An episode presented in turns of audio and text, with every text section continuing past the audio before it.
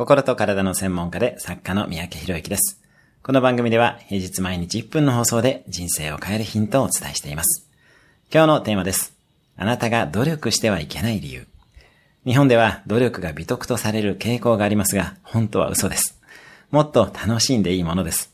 あなたが楽して楽しんでできることはきっとあなたの得意なこと。得意で好きなことをやれば必ず人より圧倒的にできるようになり、結果として他者に貢献でき、お金もあなたの元に入ってきます。努力や苦労をなるべくせずに楽にできること、楽しめること、得意なことをやっていきましょう。弱点とかは放っておけば OK です。苦手なことは人に任せてもっと楽をしていきましょう。今日のおすすめ1分アクションです。楽にできる得意なことを考える。今日も素敵な一日を。